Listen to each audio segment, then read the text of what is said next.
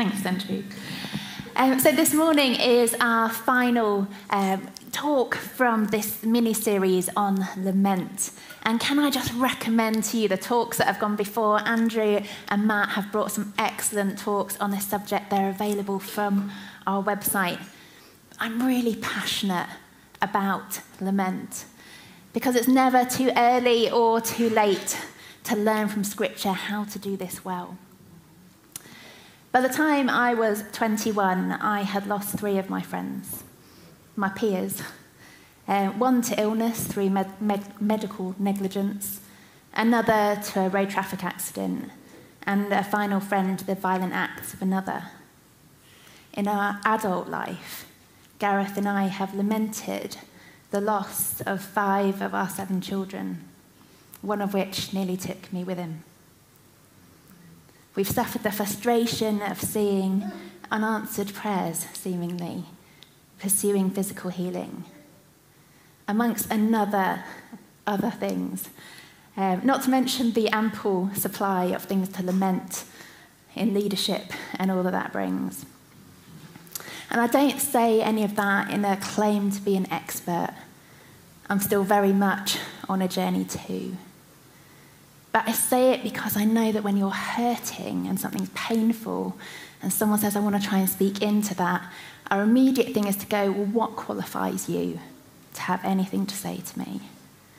So I hope this morning that you find me qualified to share what I have found in Scripture, with the added hope that as we learn about lament, some of us may learn those lessons before those storms hit because I am forever grateful to someone older and wiser than me who taught me what I needed to learn. Because lamenting is not a word we use often nowadays, but lament is an act of worship. It's bringing all of ourselves to God. It's refusing to close off areas of our life to God because it's too messy or it's too painful or it's too confusing. It's declaring that we have faith that God will move by his power. It's learning to worship in sadness as a true sacrifice of praise. Lament is a testament to the relationship that we have with him because it means we can bring all of our questions, our pain, our grief, our rage, our despair, our doubts, all of our heartache honestly before him. It's been said life is like a train journey. Sometimes the view is breathtakingly beautiful. And other times we are in a long, dark tunnel and we're not quite sure when it will end. The time to get off the train is not when you're in the tunnel. Nobody wants to get trapped in permanent darkness. And lament is a tool that keeps us in our seat so that the Holy Spirit can get us moving forward again out of the darkness of those tunnels. God wants to keep us talking to Him, even when we can't see the light at the end of the tunnel. He wants that so much that He gives us language to do it, even when we don't have our own words. But the danger is that somebody else comes to sit on that train with us, and that is shame. Shame jumps on board and says, Well, you should be able to cope. You need to just suck it up and crack on. You're a rubbish Christian. You're pretty much on the brink. You should have more faith. God must be so disappointed in you. But all of that is a lie. Because what God really says is something much more like, Dear one, your heart is so broken that you don't even have words. Let me give you some to use. For it's only in our most trusted relationships, the ones where we feel the most loved and secure, do we dare to drop all of the masks to allow ourselves to be vulnerable and raw and authentic and honestly ourselves. This is the gift of Scripture. They give us permission to share honestly and mask free, to choose to bring these things to God instead of running away and hiding. That in itself is a sign of robust faith. If we didn't believe that God had the power to bring breakthrough to our circumstances, we would not be shouting at Him to do something. Using the words of Scripture show us that we're not alone in our pain or questions. Others have walked this path of faith before us, including the greatest example, our Saviour Jesus. This is Holy Week. In Jesus' final week before his crucifixion, he laments. We heard today that Jesus is welcomed into a city where the chorus of people are shouting, He's here to save us, save us. The one that's going to redeem us is here. Yet he enters the city, and the first thing he does is weep for the people that do not recognize him or the way of peace. Is that a lament that you share for our cities? Then he's angered by seeing the injustice that is occurring in the temple courts. He's later grief stricken as he comes before his father in the Garden of Gethsemane. And finally, he cries out to his father in lament from the cross. Christ's use of lament in his suffering not only gives us permission to lament, but it also shows us to find hope there. We see from the scriptures that Jesus led a word saturated life. When Satan tempts him, he quotes from Deuteronomy. When he's carrying his cross, he quotes from Hosea. When he's dying in agony, he quotes from Psalm 22 that we're looking at this morning and Psalm 31. He is steeped in the word of God. It spontaneously comes from him, enabling him to face every challenge. So the challenge for us is not just to read or to have head knowledge, but to have his word dwell richly in us, inviting the Spirit to come and shape our thinking, shape our responses under pressure, strengthen us to face all that opposes us, just like Jesus did. So, this morning, we'll be diving into scripture from one of King David's prayers in Psalm 22. Firstly, looking at it from David's point of view, but you'll probably recognize the opening words, words of lament that Jesus speaks out from the cross. My God, my God, why have you forsaken me? Why are you so far from saving me? So far from my cries of anguish? My God, I cry out by day, but you do not answer by night, but I feel no rest. David is releasing his cry. Where are you? I feel so alone. Yet you are enthroned as the Holy One. You are the one Israel praises. In, in you, our ancestors put their trust. They trusted you, and you delivered them. To you, they cried out, and they were saved. In you they trusted and were not put to shame. David's reflecting. These are the things I have seen you do. You've never failed your people yet. You're not going to start now. But I am a worm and not a man, scorned by everyone, despised by the people. All who see me mock me. They hurl insults, shaking their head. He trusts in the Lord, they say. Let the Lord rescue him. Let him deliver him, since he delights in him. David's releasing his hurt again. Yet you brought me out of the womb. You made me trust in you. Even at my mother's breast, from birth I was cast on you. From my mother's womb, you have been my God. Reflecting again you haven't just moved for the people of God in history. You have moved in my life, and I will remember that, the times that I have felt close to you before. Do not be far from me, for trouble is near and there is no one to help. There is reorientation. I've seen you move before. I've felt you close before. I'm going to ask again.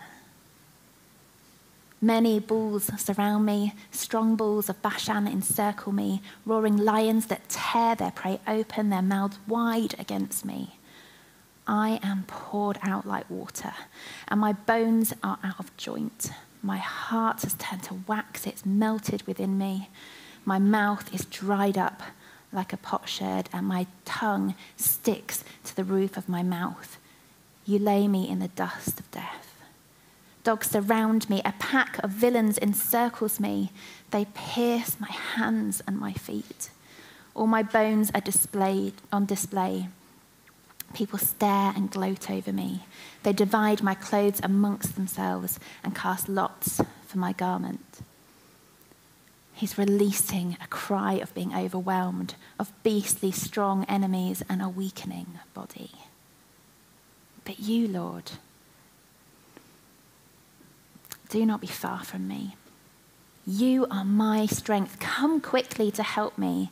Deliver me from the sword, my precious life from the power of the dogs. Rescue me from the mouth of lions. Save me from the horns of the wild oxen. I will declare your name to my people.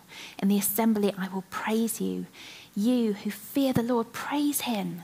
All you descendants of Jacob, honor him. Revere him, all you descendants of Israel, for he has not despised or scorned the suffering of the afflicted one. He has not hidden his face from him, but has listened to his cry for help. Reorientation again. I know you can do it. This lament will not last forever, and I will turn to praise. From you comes the themes of my praise in the great assembly before those who fear you, I will fulfill my vows. The poor will eat and be satisfied. Those who seek the Lord will praise him. May your hearts live forever. All the ends of the earth will remember and turn to the Lord, and all the families of the nations will bow down before him, for dominion belongs to the Lord, and he rules over the nations all the rich of the earth will feast and worship. All who go down to the dust will kneel before him. Those who cannot keep themselves alive, posterity will serve him. Future generations will be told about the Lord. They will proclaim his righteousness, declaring to a people yet unborn, He has done it reorientation again. I, it won't just be my praise, but everybody's. It will be from the poor and the rich, from every nation, every generation, for you have done it.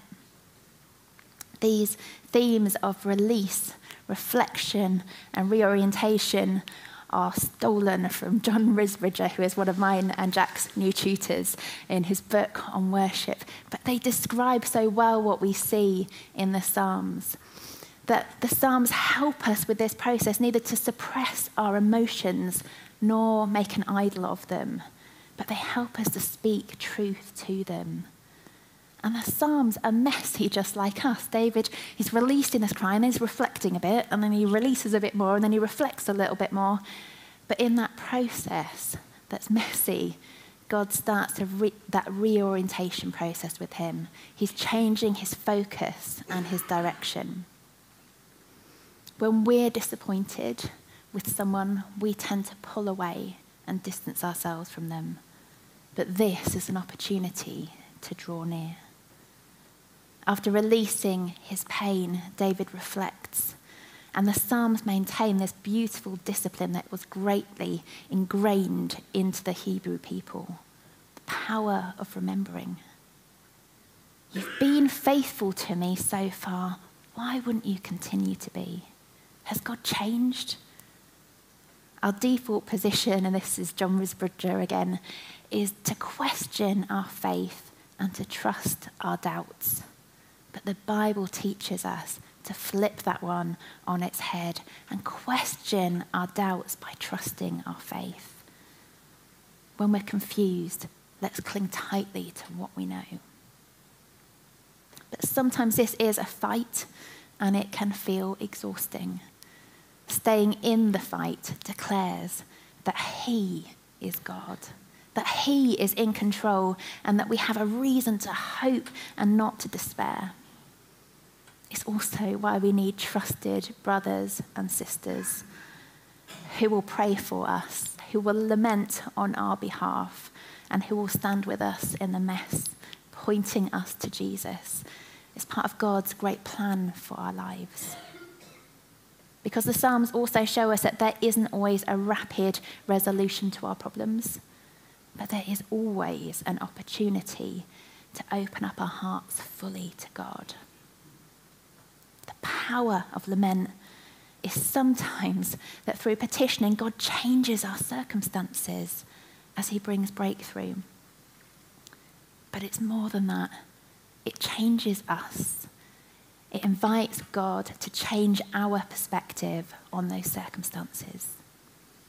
It can turn our anger from being something that is destructive to a fuel that helps us to bring, bring about spirit enabled change. It's allowing God to enlarge our vision. We have the next slide down? When there is, when you are nose to nose with a boulder, when something huge has landed in your path and seems overwhelming, it obscures your view. It becomes all that you can see. We're releasing those cries of anguish at its presence. But if we step back just a little, if we reflect, our vision is enlarged. The obstacle hasn't reduced in size, but we see it from a different perspective and the wider view. We can see now that there are still roots around, but there could be other dangers we need to be aware of. We can see there's help up ahead, and there's also beautiful spaces that are wide open that are coming. But that boulder still needs to be dealt with. We just have a different perspective with which to do it part of enlarging our view is allowing hope to rise. The Bible has an entire book devoted to lament, lamentations. And in chapter 3, we have these words Yet, this is what I call to mind, and therefore I have hope. Because of the Lord's great love, we are not consumed, for his compassions never fail. They're new every morning. Great is your faithfulness. I say to myself, The Lord is my portion. Therefore, I will wait for him. Now, if you've read Lamentations, you know this is one of the few glimmers of hope that we find there, but it's a corker. That yet changes everything. It doesn't deny the pain of the current season or emotional responses to it but it boldly declares that in spite of our circumstances, we've got an expectation that God's going to meet us and move. Because that hope doesn't come from trying to fix ourselves or our situations, but in calling on and allowing God to fill the broken places in our lives with Himself. Lament says, I can't fix this. I can't fix our broken world. I can't fix my broken heart. I can't fix our broken relationships. But I see in Scripture what God does with broken people and broken things, how you lead them into healing. And so I'm going to bring these things to the one that I know can fix them. And with a heart that has been smashed wide open, I'll allow Him to fill those broken places. Kintsugi is a Japanese art form where broken pottery is sealed back together with gold. And the piece therefore becomes more beautiful, valuable, and stronger for having been broken. The same can be true of our lives when Jesus brings that healing touch to us. Allowing God to meet us in that brokenness is a way of honoring his rightful place on the throne of our lives. Now, I said earlier we were going to look at Psalm 22, firstly from David's point of view and then from Jesus's. But one remarkable part of David's psalm the pierced hands and feet, the bony frame exposed, the fatal dehydration. They don't describe illness or injury in battle that David had experienced. They point to brutal execution. It's remarkable because David describes crucifixion here, and crucifixion was not a Jewish means of capital punishment, so it's unlikely he'd witnessed it. And David's usual cries of, Here's the enemies, come on, God, bring justice, strike them down, are missing. It's as though there's an acceptance that this undeserved punishment is something to be submitted to. All of this is evidence of the Holy Spirit guiding him in his lament. Are we inviting the Holy Spirit to guide us in ours? Jesus, so many generations after David, knew that this psalm was about him and his death, revealing something of the agony of his heart, disclosing what he went through for us. He uses the words to cry out, but before we come to the foot of the cross, I want us to take a stop off in the Garden of Gethsemane. Mark chapter 14 tells us they went to a place called Gethsemane, and Jesus said to his disciples, Sit here while I pray. He took Peter, James, and John along with him, and he became, began to be deeply distressed and troubled. My soul is overwhelmed with sorrow to the point of death, he said to them. Stay here and keep watch. Going a little further, he fell to the ground and prayed that if it was possible, the hour might pass from him. Abba, Father, he said, everything is possible for you.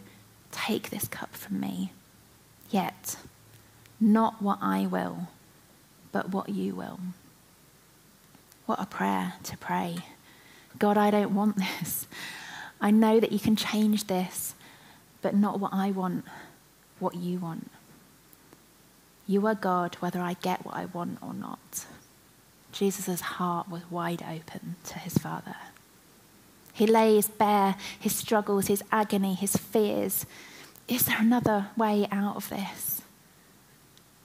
We read the word troubled, but according to Tim Keller on this passage, the Greek word was more like overcome by horror. He likens it to imagining something horrific to have happened to somebody that we love. That nausea, that inability to catch your breath that's choking you, the physical shaking. That's the horror Jesus felt, only magnified. Overwhelmed with sorrow to the point of death. This hurts so badly it feels like it might kill me, type of a pain. Jesus was facing something beyond physical torment and a gruesome death. He knew he was going to die. He'd been telling his disciples that for ages, but now he's starting to experience what the wrath of God is going to look like. Hebrew scriptures speak of a cup as a metaphor for the wrath of God. The wrath of God against the human evil.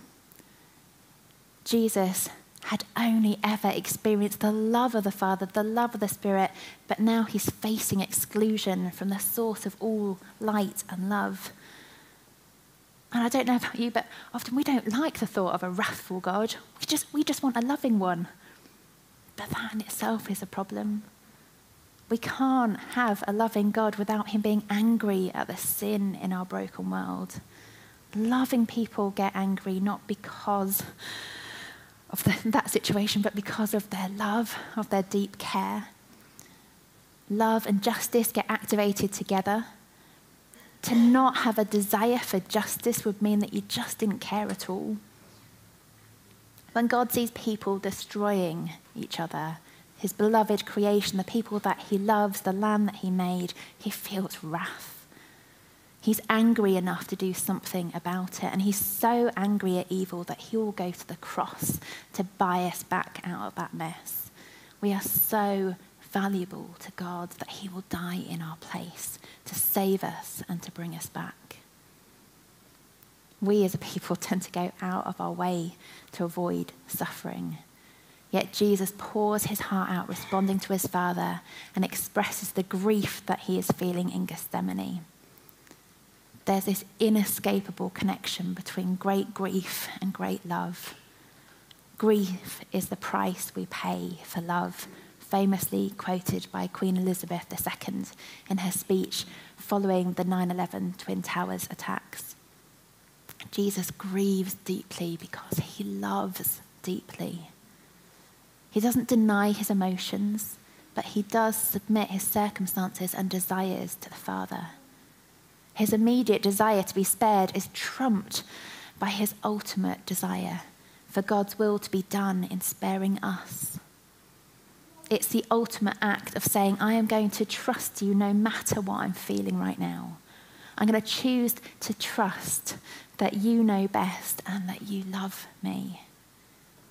It's perhaps a lesson that we can only learn in the pain and the hope of discovering that He is faithful even when we don't get what we want. Lament acknowledges God's sovereignty when His will looks different to mine. And it chooses to rest in His promises, placing our confidence in His faithfulness. Again, Tim Keller says, look at Him facing the darkness for you. That will enable you to face any darkness yourself. We mustn't underestimate the darkness that he faced. When we feel that no one else can possibly understand our agony, we look to Jesus. When we feel alone and abandoned, we get that he gets us that in the truest sense. So let's revisit Psalm 21. If you still have it open in front of you, we're going to just rattle through seeing Jesus in this psalm. He felt abandoned by God. Jesus had told his disciples before, He's not alone because the Father is with me. And yet he cries out from his feeling of abandonment. When he's dying on the cross for the sins of the world, he's dying for everything that separates us from God. Scripture tells us in 2 Corinthians, Jesus was made sin for us.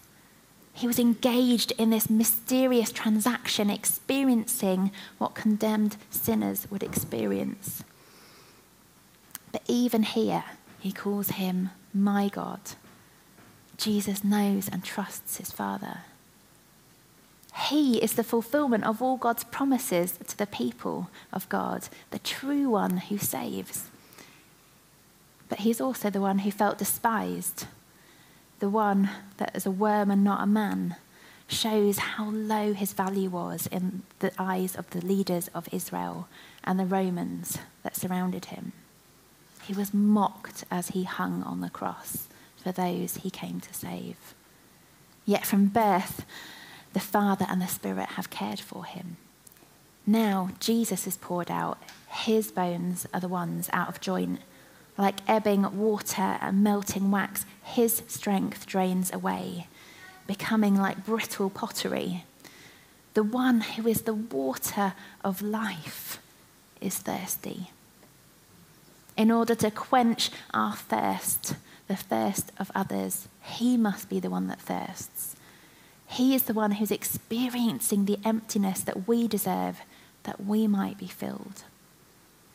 They pierce his hands and feet. His bones are on display. He's stripped of his clothing. He's hanging between heaven and earth. The night before Jesus was betrayed, when he was betrayed, he took off his outer clothing to wash the disciples' feet. Now that love has gone one stage further and he's been stripped of his one piece undergarment, which the soldiers have cast lots for in fulfillment of this prophecy. You see, this prophecy shows us again that this was all planned in advance. There was no lack of control. This was the eternal plan agreed between Father and Son to save us. So, as we come to the end of this psalm and we turn our eyes in praise, we see that Jesus moves from suffering into all the joy set before him. There's signs of this wonderful feast the, um, that the Messiah will bring. We see Jesus resurrected from the dead, worshipping with believing Jews and Gentiles that would form the church, saying, God has accepted my offering by raising him back to life. There is no more condemnation for us. Jesus was forsaken so that we can be brought home. Jesus was rejected so that we can be accepted. The suffering of his death and the victory of his resurrection guarantee that this time of lamenting will not last forever. For he will bring us into a new creation where we are told every tear will be wiped from our eyes. There will be no more death, or mourning, or crying, or pain. Promises us that in Revelation 21. We get to be these future generations that this psalm is talking about. He's called us to enter into his love. He's transformed us so that we get to be sent out on mission with him to love and to serve others, pointing them to Jesus. Jesus was lifted up on a cross in an act that would draw people to him, that none would perish. And if you're a Christian here this morning, you are the evidence that that cross is the glory of Christ that the Spirit of God has drawn all kinds of people. And when they hear that message of the cross from you, life comes. And with it, glory comes to God for all that He has accomplished. He has done it. We are both the people who have been told and the people who get to tell that Jesus has done it. Our mission is to tell people from the poor to the rich, all races and nations, and to every generation that He has done it. He has brought about our salvation. It is finished, Jesus cries from the cross. Tetelestai. It has been paid in full. There is nothing more for you to add. There is no more condemnation for us because of Christ.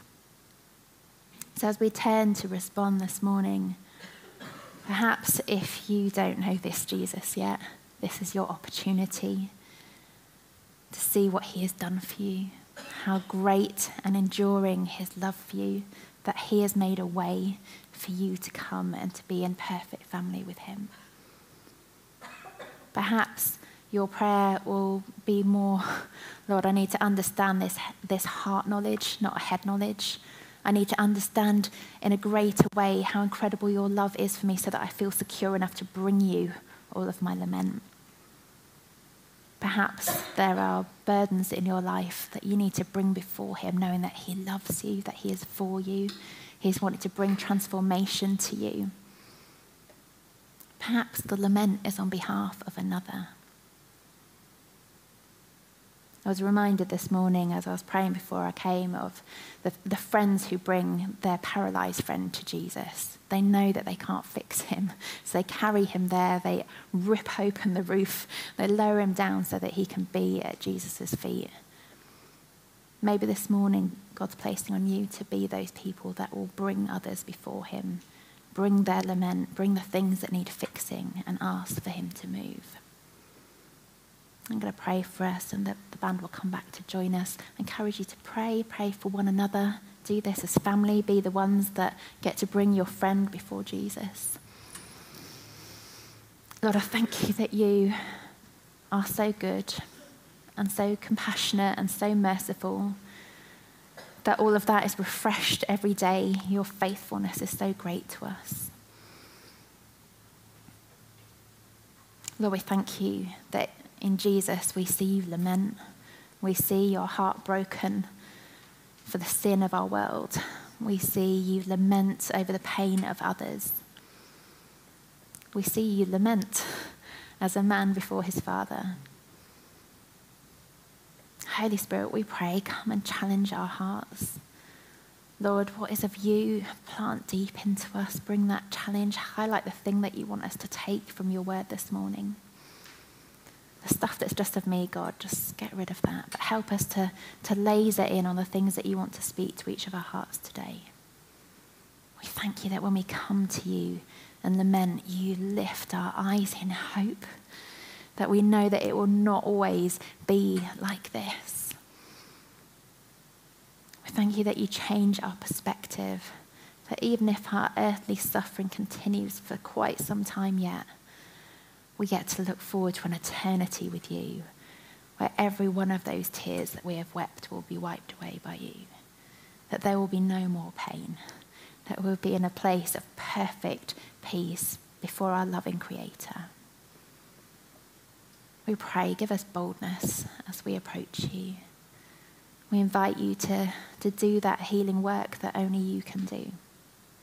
Help us to bring these things of our hearts before you, declaring that we are making a statement of faith, bringing these struggles and these wrestles and this grief before you, knowing that you can do something. You are the only place to bring them. And Lord, we pray that out of our brokenness, there will be those wonderful ribbons of gold as you bring your healing touch to us and equip us for greater fruitfulness. Holy Spirit, come. Holy Spirit, come and have your way with us, we pray.